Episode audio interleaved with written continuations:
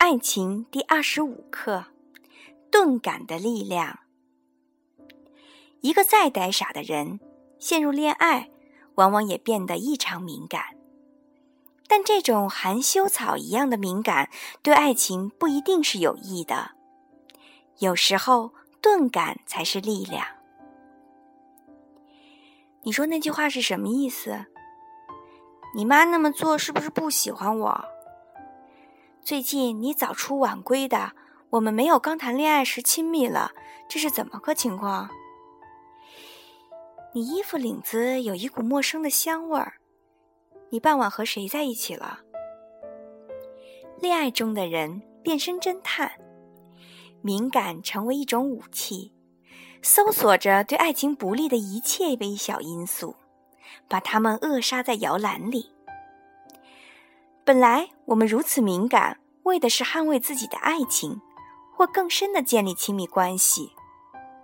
可这些问话的结果，总会带来一场争吵，最后还要不了了之。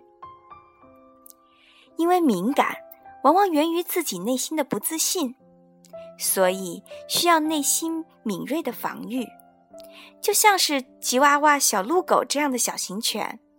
就比松狮、金毛这样的大狗敏感一百倍，因为他们知道自己很弱小。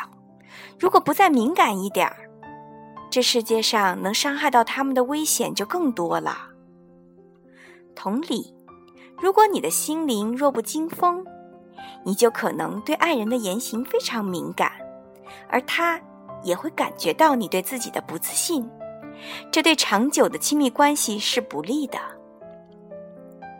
一个不自信的爱人，常会让对方感觉到拖累。那些敏感会变得无可救药，让人不敢说也不敢做，生怕触动那些敏感的神经。你想一想，不知道哪句话他听了就不高兴了，这种感觉是不是很糟？如果你常瞬间耷了脸、发火或者哭泣。你的爱人都不知道你为什么一下子就爆发了，这样的关系真的很难维系。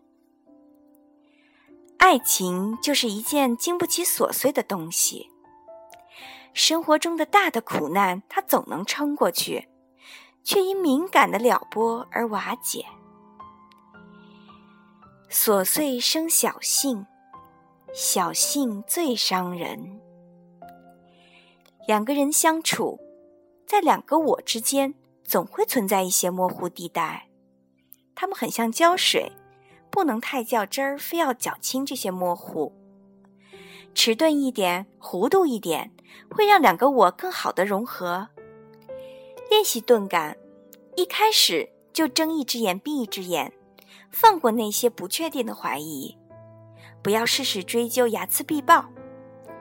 爱情常常是为爱忍耐，这也包括忍耐自己那些敏感的猜疑。我们在吵架的原则那一刻讲过，为不确定的事情吵架是最不明智的。慢慢的，你会看不见那些琐碎的小事，更宽容的接纳你的爱人。此时，你会获得更宽泛的爱情和更稳定的关系。世界上不仅仅存在敏锐这个才能，相比之下，不为琐事动摇的钝感，才是最有力量的爱。